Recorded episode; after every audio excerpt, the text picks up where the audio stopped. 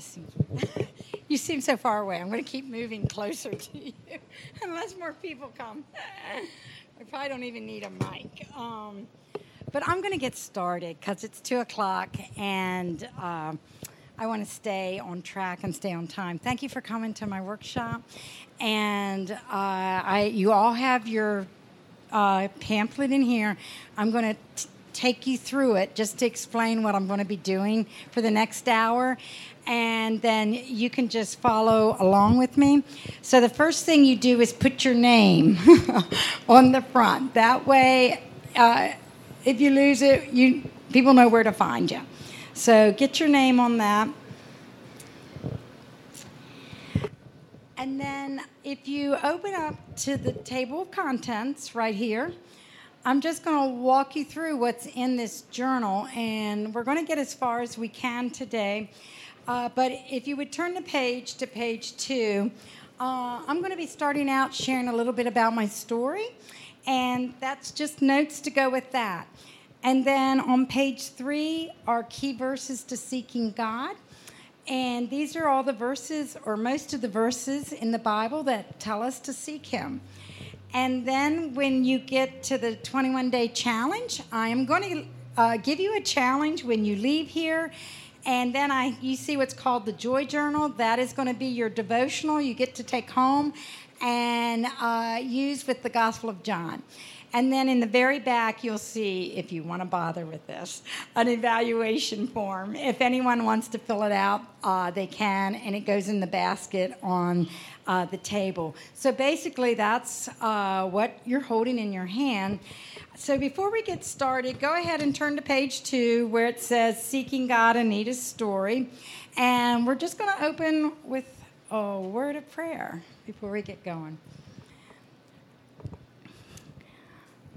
Father, I thank you so much. Uh, first of all, to have a roof over us to protect us from the sun. We thank you for this beautiful place in creation.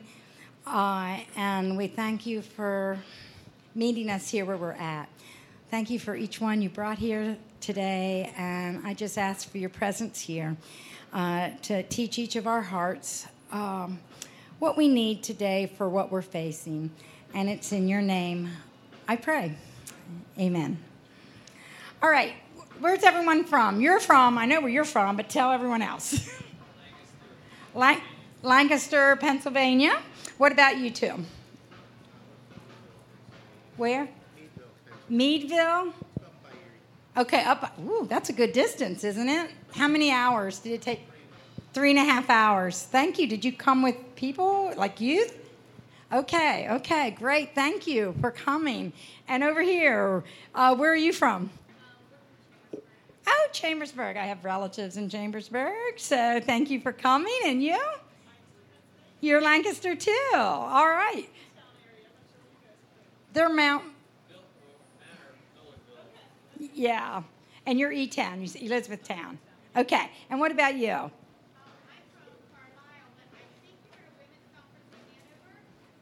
Yes, yes. Yeah, okay, that was a while ago. I remember that. It was an awesome church. I enjoyed it. It was really good. Thank you for coming out. All right, what about you? Where are you from? Oh, Sam! Oh my gosh, Susan. Hello, sweetheart. How are you? There was a glare, and I didn't know who it was until I looked close. I was like, oh! So oh! lovely. To, we couldn't miss it. So She's been with me a long time. Oh, it's so wonderful to see you. it's so sweet of you to come. Thank you. Thank you. Where are you living at now? Okay, okay. Suzanne. Suzanne. And you're from the same area. Okay, okay. Thanks for coming. You probably didn't have a choice, but. and what about you? Northern Virginia. Northern Virginia. Okay, I've been there on on motorcycle recently. And what about you? Allentown. Okay, we have a business in Reading at the fairgrounds, a produce business. Well, thanks everyone uh, for coming. I really appreciate your uh, presence here. All right, we're going to get going. Uh, intro to my session on seeking God. Uh, I was very blessed to be raised in a home where I was taught to love God. You know, I remember at age five. I don't remember much about age five, but I remember sitting in church one night and hearing a men's quartet sing, and feeling conviction in my heart that I needed Jesus. And I remember going home and getting on my knees by my bed and asking Jesus into my heart. And as the years went on, I had a desire. I wanted to know God. I wanted to be a good Christian. I did all the right things uh, church, youth group, all of that. Uh, but as I got into my high school years, I kind of thought I knew more than my parents, and I thought I knew more than God. And uh, I started uh, dating. I was a pretty, pretty social. I dated, and my senior year uh, prom night, uh, I went with a guy. I hope you don't mind. I'm just telling my story. Okay, I'm just being honest here. Um, we we left the prom. Uh, we went parking, and we started messing around sexually. And uh, that night, we went a little too far in my mind. I thought I was safe, but we uh, went further than we should have. Uh, the next day, uh, we got together and prayed, and we asked God to forgive us. And then uh, my family, a couple months later, packed up. We moved to Lancaster County, Pennsylvania, where my dad was going to be a pastor at a new church. And I was getting ready to attend Messiah College, and I was just a couple weeks away from going. Uh, when I went to the doctor, because I knew something was wrong, and I heard those life altering words young lady, you're pregnant. And I remember thinking, I can't be. It doesn't happen to good people like me. Uh, I thought I had been safe, but I wasn't. And um,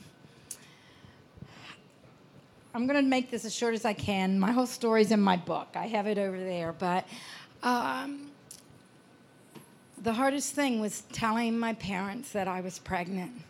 I was 17, and I'll never forget, we were on our way to a church picnic where the community was welcoming our family to the area. And we had to all go and pretend like nothing was wrong. And when no one was looking, I snuck away and found our car. And I remember getting in it and just crying because I was so afraid. I thought I had ruined my life. I, I messed up my parents, my family's life. I didn't know how God could ever use this for His good. And uh, as I was sitting there crying, my dear father noticed I was missing, and he found me, and he got in the car with me and just held me and comforted me. That night, we went home we got down on our knees, we prayed together, we asked God for wisdom.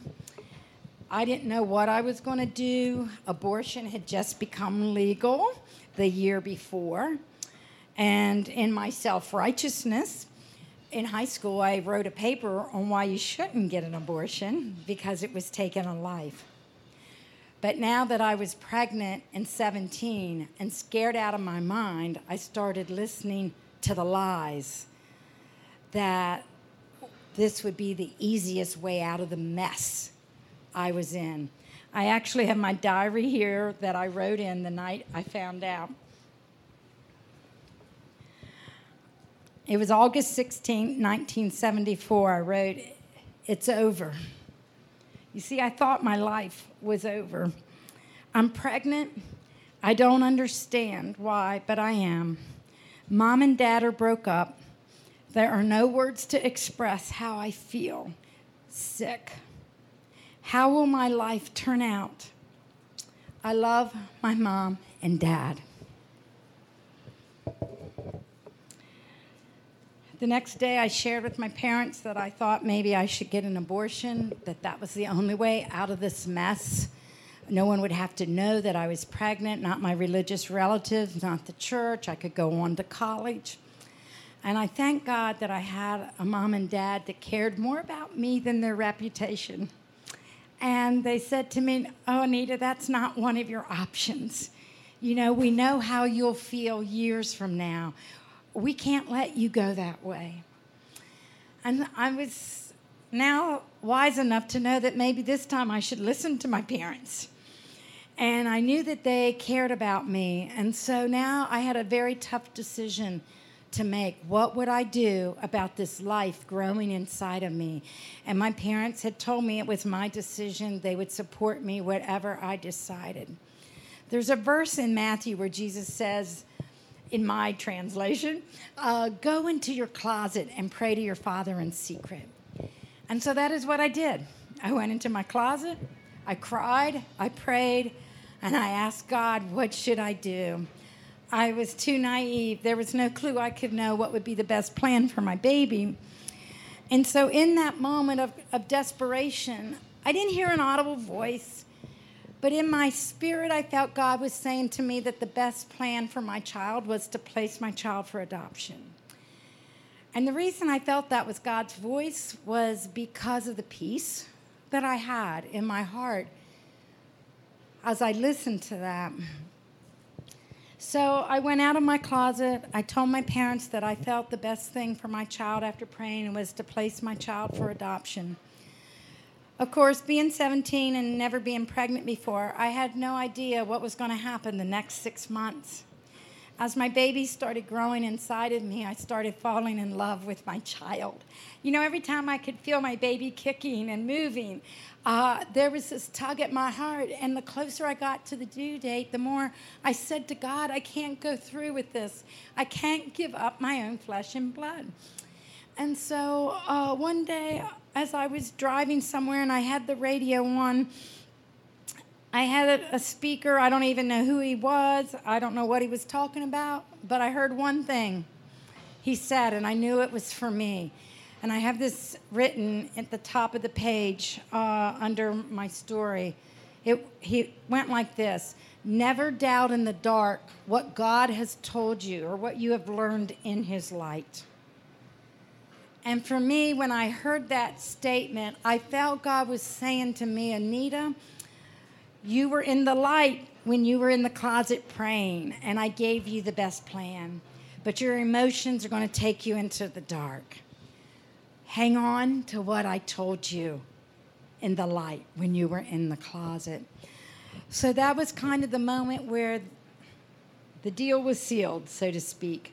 I knew that no matter what my emotions were screaming, that I would stick with the plan. So, January 25th, 1975, I went into Lancaster General Hospital. My parents were able to go with me. I was 18 by that time. I gave birth to a little girl. And back in the ancient days, uh, adoptions were all closed. And so they had encouraged me not to see my child or to hold my child. And so I listened and I looked back on that and I realized, truthfully, that was probably a mistake but I heard my baby cry. My eyes were shut. And then the nurses taking her away. And you know, the hardest day of my life was the day I left the hospital without my little girl. And it began a journey of loss and grief and trust. I had to trust God that He would put her in a good, loving home, which is what I asked for. I asked the adoption agency if they would please place my child in a strong Christian home. But that's all I could do. I couldn't pick any parents or anything. I had to go on with my life and trust that maybe someday God would bring her back into my life, although I didn't get my hopes up on that. I went on to college. Uh, eventually, I met my husband, and God blessed my husband and I with four children of our own uh, two girls, and then I jokingly say twin boys. That almost did me in. Uh, but anyway, uh, very blessed with four children of our own. But you see, I never forgot my daughter. And as a birth mom, my greatest desire was that she would know I loved her. But I had no way to tell her. And so, as the years went on, one day I thought, you know what? If my daughter ever wants to find me, I'm going to make it easy. So I called the agency, I updated my records, my married name, my address, my phone number. And when I called the agency, Here, to my surprise, they told me if I wanted to, I could start a file for her, that I could write letters, I could send in pictures to them, and they would place it in a file. And when she turned 18 legally, if she ever wanted information about her birth mom or her parents, she, she could call in and they would be allowed to give her this file. I was ecstatic that I had a way to communicate to her that I loved her. And I began writing letters to her and sending them into the agency. And you know, every letter I wrote, I made sure she knew two things how much I loved her and that I'd love to be in a relationship with her when she was ready. Obviously, I couldn't make her get the file, right? I couldn't make her want to know anything about me. But the letters were there if she was ever ready. Well, she turned 18, 19, 20, 21. Nothing happened. And at 21, I finally, uh, really, I couldn't take the pain anymore of thinking, what if she's struggling with uh, rejection and abandonment issues because of her adoption? And she doesn't know there's these letters telling her how loved she was or is. And so I called the agency and I said, I don't even know if this is possible or allowed, but is there a way you can find my daughter and just tell her there's a file? I know I can't, you know, force my way into her life, nor would I want to. You know, you can't make someone love you, right? And so I just, I just wanted to know there's a file. And so to my shock, uh, really, they said, well, we can try, but we can't promise that we can find her. So I said, that's all I can ask. And so within a week, I got a phone call saying they had found her. For the first time, I heard her name. It was Twyla. And they said she was kind of surprised. She wasn't expecting the phone call naturally. And she needed time to talk to her husband. I was surprised to find out she was married. I was even more surprised that she had just had a little girl, a baby girl. So now I was a grandma, and uh, I was blown away. But they said um, she would talk to her family about it and get back. But in the meantime, she was willing to write me a letter through the agency to just let me know how she was doing. I could not wait till the letter came.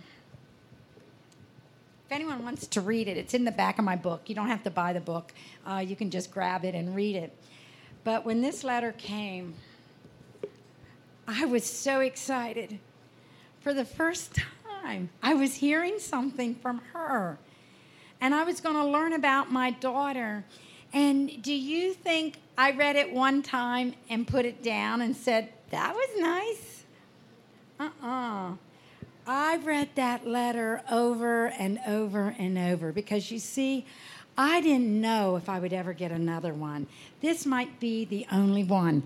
Come in, ladies, just have a seat, and when we get to it, those are your journals. uh, anyway, I read this letter over and over, so excited to learn something about my daughter. Well, eventually, my daughter got the file, uh, read my letters, and we began communicating till we felt we were ready to meet. What a gift it was to see my daughter's face for the very first time, to be able to hug her, to be able to give her gifts, to be able to be a part of her life. And uh, I'm going to fast forward a minute just to say that uh, now she only lives a half hour from me. I have she has six children, and I have two great grandkids now. Uh, that they all allow me to be a part uh, of their life. But the reason I share uh, my story with you today is because of what happened after I met my daughter. Uh, one day I was uh, reading my Bible, and on, I was in Acts chapter 17. And honestly, if you just turn to the front of your journal, this was the verse that popped out to me that forever changed the direction of my life. Just to give you the background of this verse, Paul is in Athens and he's walking through town. He sees all these idols, but he sees this one idol that's marked unknown God. And so he gets together in town, gets all the people together, and he points out this idol that says unknown God. And he said, I want to tell you who that God is. And this is what he told them. From one man he made every nation of men that they should inhabit the whole earth. And he determined the time set for them and the exact places where they should live. God did this so that men would seek him and perhaps reach out for him and find him though he is not far from each one of us. And it goes on to say, as your own poets have said, we are his offspring. So it was in that moment that I read that verse that the word seek jumped off at me. Notice I have it highlighted there. And I thought, wait a minute, God, you created me to seek you? oh, what does that mean? Because if that's what you created me for, I want to be doing it, you know. So I grabbed my dictionary. I looked up the word seek, and it means to look intently for. I mean, really look, to want to find. To seek means to want to find. And in that moment, God began his download over my heart. And he said, Anita, you ought to understand that little word seek better than anybody else. You know how you wanted your daughter Twyla to seek you? To want to find you? That is how I feel about all my offspring. I want them to look for me. Not just look, look intently for me. I want them to just want to find me. And then he went on and said, And you know how you started a file with letters for your daughter, telling her how much you loved her and that you want to be in a relationship with her? I have a file. This is God's file full of letters. And he said, The same reason you put letters in your daughter's file are the same reason I put letters in my file. I want all my kids to know how much I love them and how I want to be in a relationship with them. But, like you, I can't make them open it. They have to want to find me. And you know what that feels like.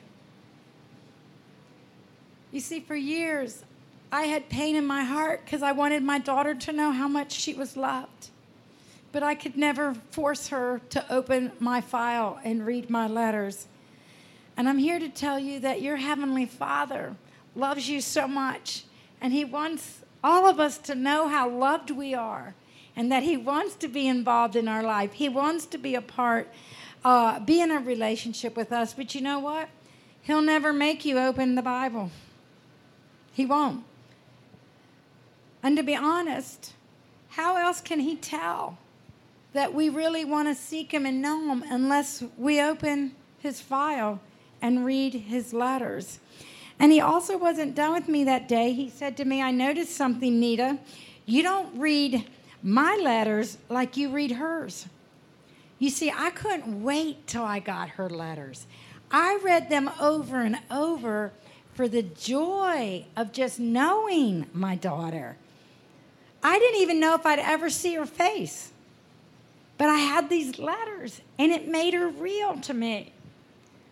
And so is God's Word. I've never seen God. And until the grand reunion with Him, this is all I have to tell me who God is. These are His letters to me. And I had to apologize to God and say, I'm so sorry. I just read your letters because I wanted to be a good Christian, and that's what we should do. and it became homework. Does anybody understand what I'm talking about? You know, when you have to read your Bible, it's just not any fun. But when you choose to read God's Word because you just want to know Him, it becomes joy. That's why my ministry is called JoyShop. The joy has come because I love being in His Word, getting to know Him till I meet Him face to face. So, what I did, I thought, well, Lord, if you created us to seek you, uh, what does that look like then? I know I'm to read my Bible. Well, I'm not going to take the time to do this today, but I do want you to look at page three in your journal because I'm going to give you something to do this week, the rest of the week, while you're here. You will see that there's several pages of verses. I went through the Bible and I picked out a lot of verses where God commands us to seek Him. I'm not here making this up. God commands us to seek Him. I'm just going to read the first um, uh, four verses, and I'm not going to read the reference. You just follow along. But if from there, in other words, I love this. If from today, here, you are all here, if from today you seek the Lord your God, you will find him. If, did you notice that word? If you look for him with all your heart and with all your soul. Next verse Glory in his holy name. Let the hearts of those who seek the Lord rejoice. Look to the Lord and his strength. Seek his face when you feel like it. What does it say? Seek his face what? Always. Now, I want you to think about this. Now that I'm a parent, I understand God a little bit better.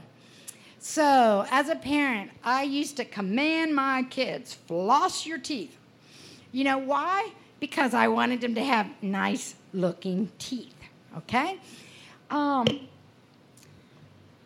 as parents, every command we give our kids, if you're still at home and you have parents and they have these rules for you, it's all about that they love you and they're trying to protect you, right? That's all they're trying to do. They are trying to protect you because they love you so much. And this is how God's rules, God's laws are. He loves us so much, He's trying to protect us. And see, I had to command my kids floss your teeth, brush your teeth, because you know what? They wouldn't do it unless I told them. Like, I remember one week asking my boys, Did you brush your teeth this week? No, it had been a couple weeks. You know, you have to keep on your kids. Did you do this? Did you do this? You know, eh, because we command things because we know it's not natural. And I believe God, knowing us because He made us, He knew we would need that command seek the Lord, seek me. And so, your homework I'm going to give you for this week, and I hate to call it homework, it's more about getting excited of what you're going to learn. But I want you to take the time to read through all of these verses. And as you read through them, I want you to either highlight or circle, whatever, every promise you see if you seek the Lord. Okay? Everybody understand? You read through them, and everything you see that God promises will happen to you or He'll give you if you seek the Lord, you will get really motivated and excited about the idea of seeking God, looking for Him, and getting to know Him. So that is your assignment for this the rest of this week. But if uh, I'm going to tell you something in advance, there are three verses in here that tell us to set our hearts on seeking God. And so the bulk of my time here with you, the next 15 minutes, or so, um, I am going to tell you how to set your heart. Okay, on page three, I'm just going to read the verses. Uh, Second Chronicles 12 14, halfway down the page. He, King Rehoboam, did evil because he had not set his heart on seeking the Lord. Turn the page, Second Chronicles 19 3.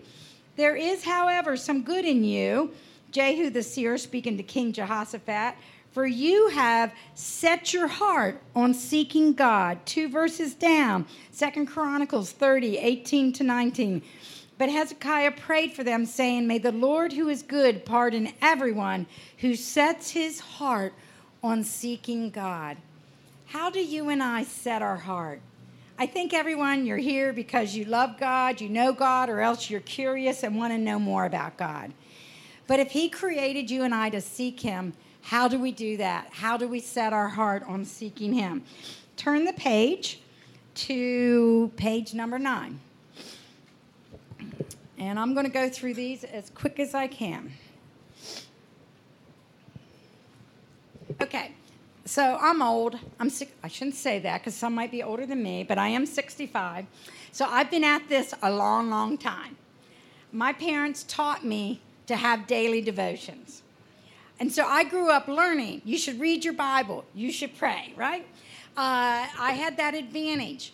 But for all my years, it was easy, sort of, when I was in high school, and then I got into college, and then I got married. And those of you who know what I'm talking about, having a quiet time with God, you can relate to this. You do good for a little while, and then you get sidetracked. And it goes a long while, and then you hear a good message. Oh, yeah, I want to read my Bible. So you get going again, and I call it the roller coaster. You know, that's how most of my Christian life was. I spent time with God when it suited me. I was a part time seeker. And um, God convicted me one day when I was really stressed out about my life. There was a lot of things going on, and I was stressed. And I cried out to him, and he said, Anita, you know what your problem is? Again, this wasn't audible in my spirit. I heard him talk to me about Matthew 6:33. You know what your problem is, Anita? You don't seek me first. In that passage, Jesus is talking to the people the multitudes in the mountains. Here we are, the multitudes in the mountains. And he's talking to them about their life. Don't worry about your life. How many of us worry about our life? What are we going to do? Who, what's going to happen to so and so and my family? There's so many things to worry about. And he said, Don't worry about your life. Instead, seek first. This is Jesus. Jesus is saying this. Seek first his kingdom and his righteousness, then all the things you're worried about are going to be taken care of. This is the secret. It's no secret because we can read it. But honestly, for me, I found out the secret to growing and being led by God is seeking Him first. So, what does that mean to seek God first?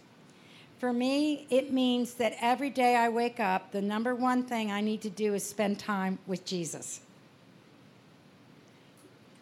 you see, he can't be Lord of your life if he isn't Lord of your day. That's just how it is. And so for me, to seek him first means that every day I get up, this is the most important relationship I will ever have with anybody. So you better believe it. I'm going to spend time with God every day because he's the most important to me. And so that to me is what it means to seek first. It means to seek a relationship with him first over all your responsibilities, over all your worries and distractions. And uh, have you ever noticed when you do feel inspired to open your Bible and have a quiet time, what usually happens? Some distraction happens, right?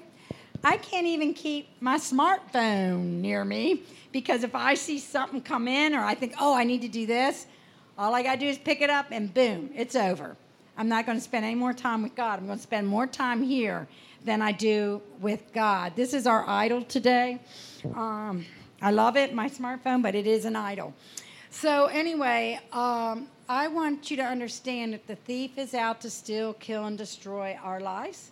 And the number one way he does that in believers' lives is he keeps you out of the Word of God. Does anybody understand what I'm saying? He does not want you to grow close to Jesus Christ. Because if you prioritize your relationship with Jesus and you spend time with Him, you are going to impact somebody's life for Christ. And He does not want that. So He will fight against you every day to keep you out of the Word because He doesn't want you to carry that light to your home, to your community, to your school, and where you work. So, okay, I know I need to be in the Word. I know I need to prioritize my relationship with Jesus. How do I set my heart on seeking God? Here we go. Get ready. These are the things that helped me to finally uh, become a persistent seeker of God. Uh, but in your hearts, 1 Peter 3:15, Peter tells us, "But in your hearts set apart Christ as Lord." I looked up the word set. What does it mean if I want to set my heart on seeking God? It means to be determined in advance, prepared for action. So, this session is about preparing you for action when you leave here today to seek God with all your heart. Number one, it all starts with desire. Pray for the desire. You see, for years, I had the desire to watch General Hospital. Probably you young people don't know what that is. But it was a soap opera every day at 3 o'clock. I made sure every day at 3 o'clock I could watch that stupid show. I look back on that time in my life and say, why didn't I have the desire to spend time with God? You see, it all comes down to desire. The reason we don't spend time with God is because we don't desire it enough. And so it's okay, pray. This is what I do all the time. Even though I'm persistent, I continue to pray God, give me the desire to want to know you. Give me the desire to want to spend time with you. 1 Peter 2 2, underneath your point. As newborn babes, desire the pure milk of the word that you may grow thereby, if indeed you have tasted that the Lord is gracious. So start praying for the desire. God, I know I should be in your word, but I really just don't desire to do it. So help me. I need help. Number two, you got to make the decision to meet with him daily. Make the decision to meet with him daily. You see, if you don't make this decision, it will never happen. And now some of you are going to be saying to yourself, well, I've done that before and it works for a couple weeks and then I get sidetracked and I haven't done it for months now. So, make the decision again. You just keep making this decision that daily I am going to spend some time with the most important person in my life. Joshua 24 15. Uh, but if serving the Lord seems undesirable to you, then choose for yourself this day who you're going to serve. But as for me and my household, we're going to serve the Lord. I'll tell you what, in my household, I'm not responsible for anyone else. I'm only responsible for me. So, as for me, I'm going to serve the Lord, and I pray my household does too. But I can't make them. I'm only responsible for me. You got to settle the issue. The next point under number two settle the issue of authority in your life. Who does your life belong to? My life belongs to God. Period. Number three, if you're going to set your heart on spending time with God, this is the next important point. Decide the place and time. It's kind of like a date. Like when I'm going to meet a good friend, we pick a place and we pick a time, and voila, there we are. I found in my past, I just kind of would spend time with God whenever, wherever. But when I got serious about seeking God, I came up with a plan. It's a certain time every day to the best of my ability. And for me, it's early in the morning, and I have a special place. Like, I built a room in my new house, believe it or not, that I can just be alone with Jesus. It's awesome. But you don't need to do that. But just pick a place and time that you're going to meet with God. Proverbs 24 14. As a door hinge turns on its hinges, so a sluggard turns on his bed. I have that in there because I've found to be successful, I have to get up early. You know what? I'm going to go ahead and read this next quote. Most of you might probably won't like this. This is from Bruce Wilkinson, who wrote um, Prayer of Jabez, but this is from his book, uh, Secrets of the Vine. He says, Unless you get up early, you're unlikely to break through to a deeper relationship with God. Now, the reason I have this quote in there is because, well, the verse and the quote is, you know what? I don't really like getting up early. Does anybody else? I mean, extra early. You know, some people are really early people. But you know, what's the first thing if we know we have to get up early and we set our alarm and it goes off? What's the first thing we want to do? Hit that snooze. Oh, just 15 more minutes. You snooze, you lose. I'm just telling you. Uh, I have found that if I don't get up early, I don't meet with God. And therefore, my relationship doesn't grow as quickly as I would like it to. So, this isn't in here to condemn anyone. I'm just telling you that it is hard to be consistent in spending time with God if you don't prioritize it first thing in the morning. But you know what? It's not about the time. I just want you to remember this. It's about giving Him the time when you're at your best. Okay, so maybe your best is in the afternoon. Maybe your best is in the evening. I don't know. But when can you give Him your best? And for me, it's early in the morning.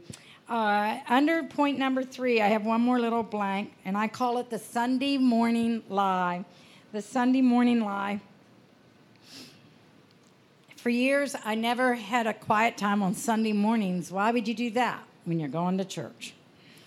But I found out that God wanted to meet with me Sundays as well.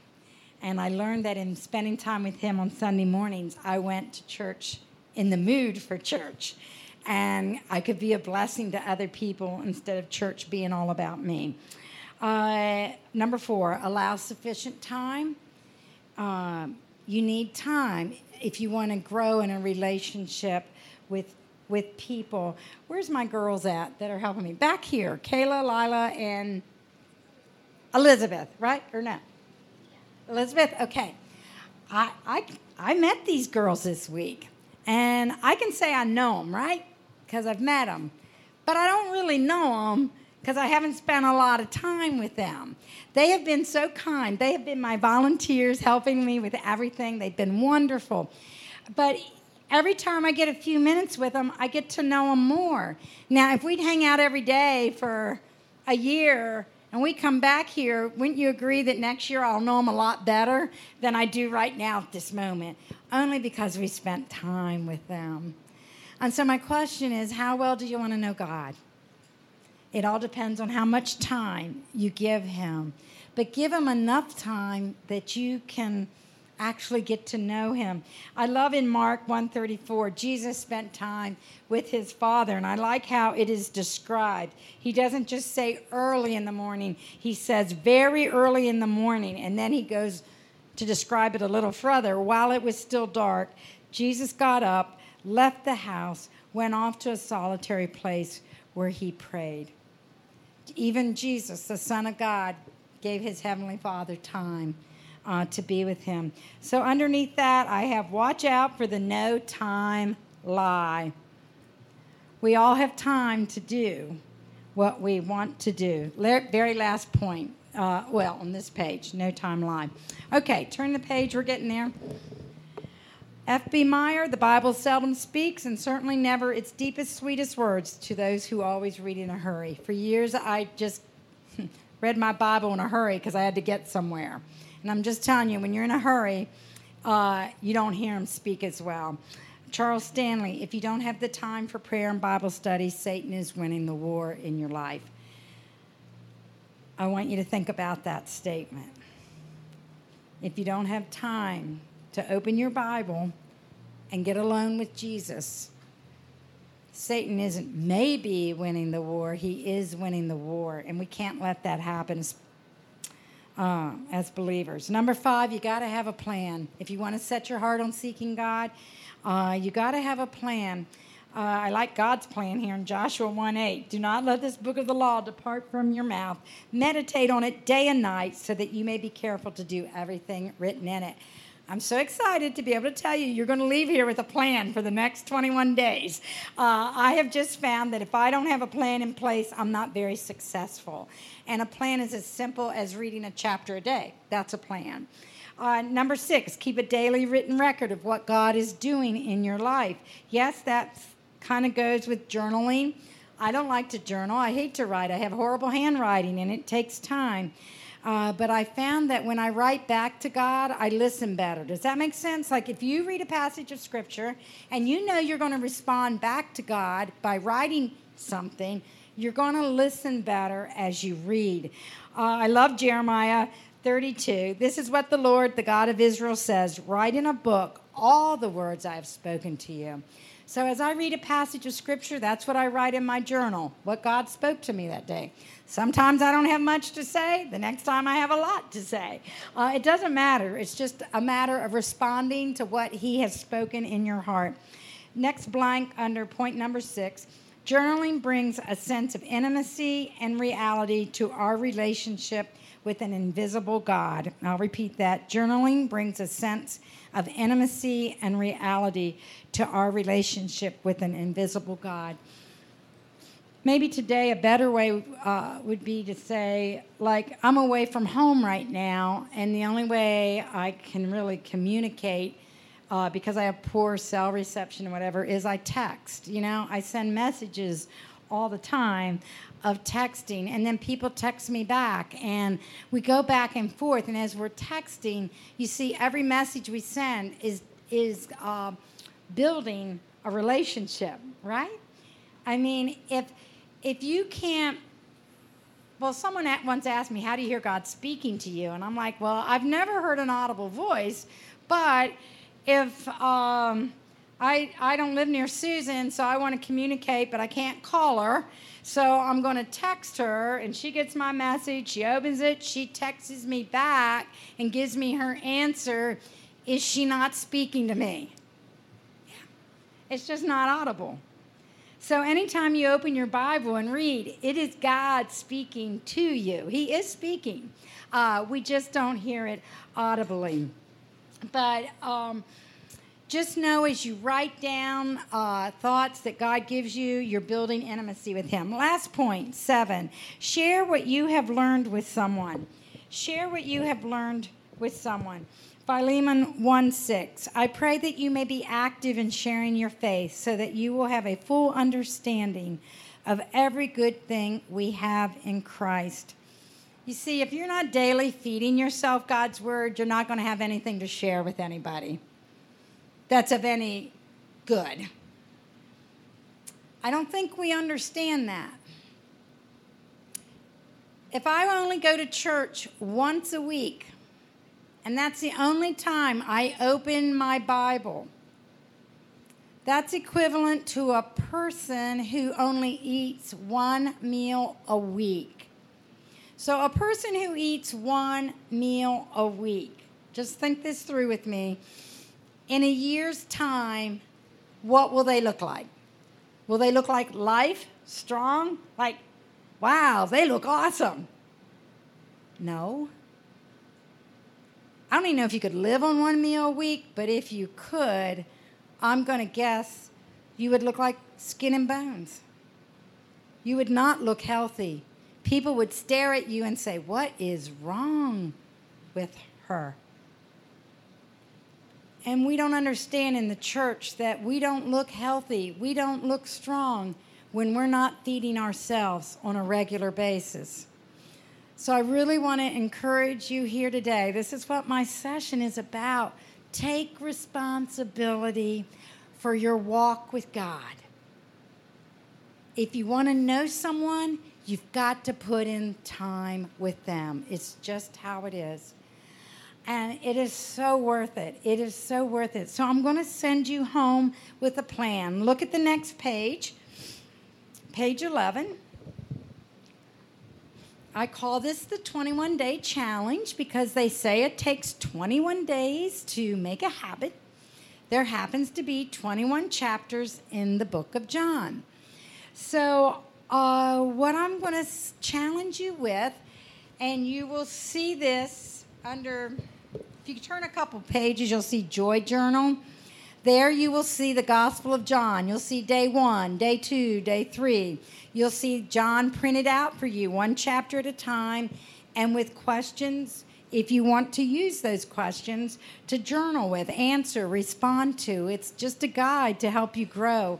But basically, um, page 11. I'm just going to walk it th- through what to do, and then I will let you go. But every time I pick up the Bible, the first thing I do is make a request. I pray and I ask God to help me to get things because sometimes I'm so slow in understanding. But I ask the Holy Spirit to teach me uh, what He wants me to know that day. Then I read my assignment for today, whether it's a chapter or if it's just a passage, whatever, but read the scripture, read that letter from God. Then I have written down here a few questions that you can reflect on. And again, this is just to get you started, to get your brain stimulated. But uh, here's some things you can do after you've read a, a chapter. Uh, highlight verses that speak to your heart and then write down, well, why does this speak to me? And don't write about it like write to him. Like I try not to sit down and write and say, well, this is what I learned about God today. Instead, I'm like, God, this is what I learned about you today. I'm writing to him, not about him, if that makes sense to you. Another question is, what is it? I ask him, Jesus, what do you want me to know about you? Maybe the passage is about God the Father or the Holy Spirit. But the whole focus is we want to know God. We want to know the Father. We want to know Jesus and the Holy Spirit.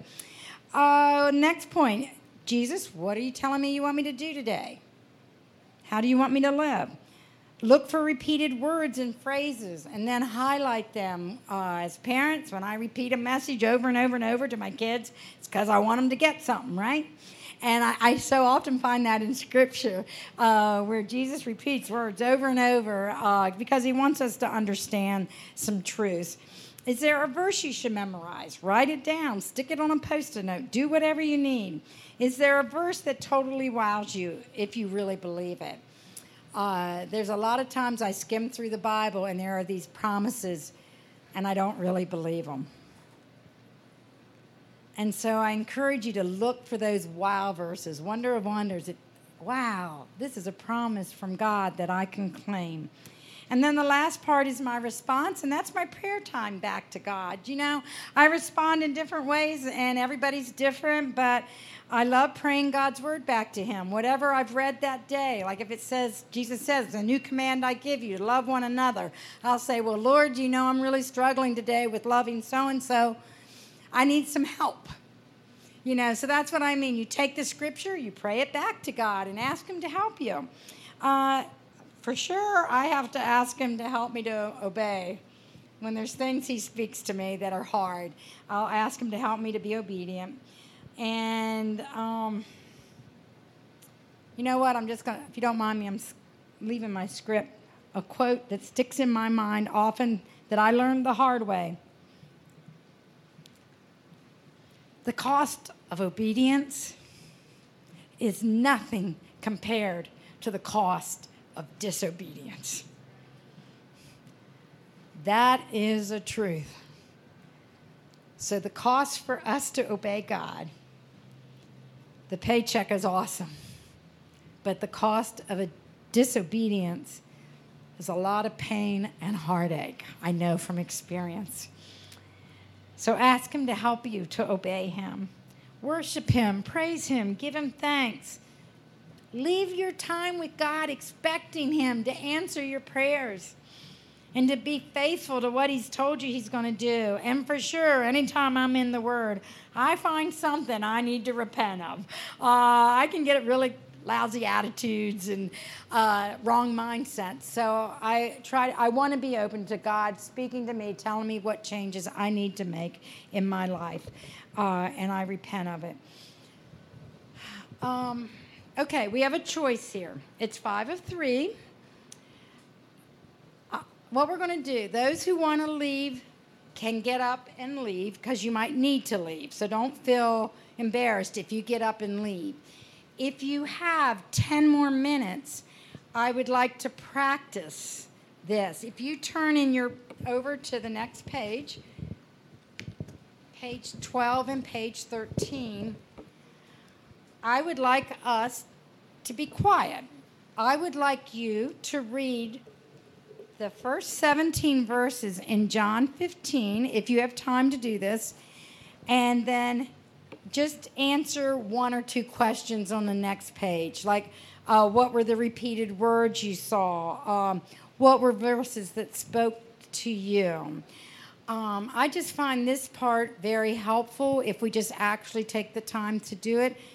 Uh, if anyone wants to get up and leave right now, go for it. I mean, it's fine. And if you have 10 minutes, I'm just going to give you like eight minutes to read the passage, highlight repeated words, uh, write what you learn about Jesus. And the reason I picked this passage out for us to do is because you see, right here in John 15, Jesus knows he's going to be dead in 24 hours, but his best friends don't know that.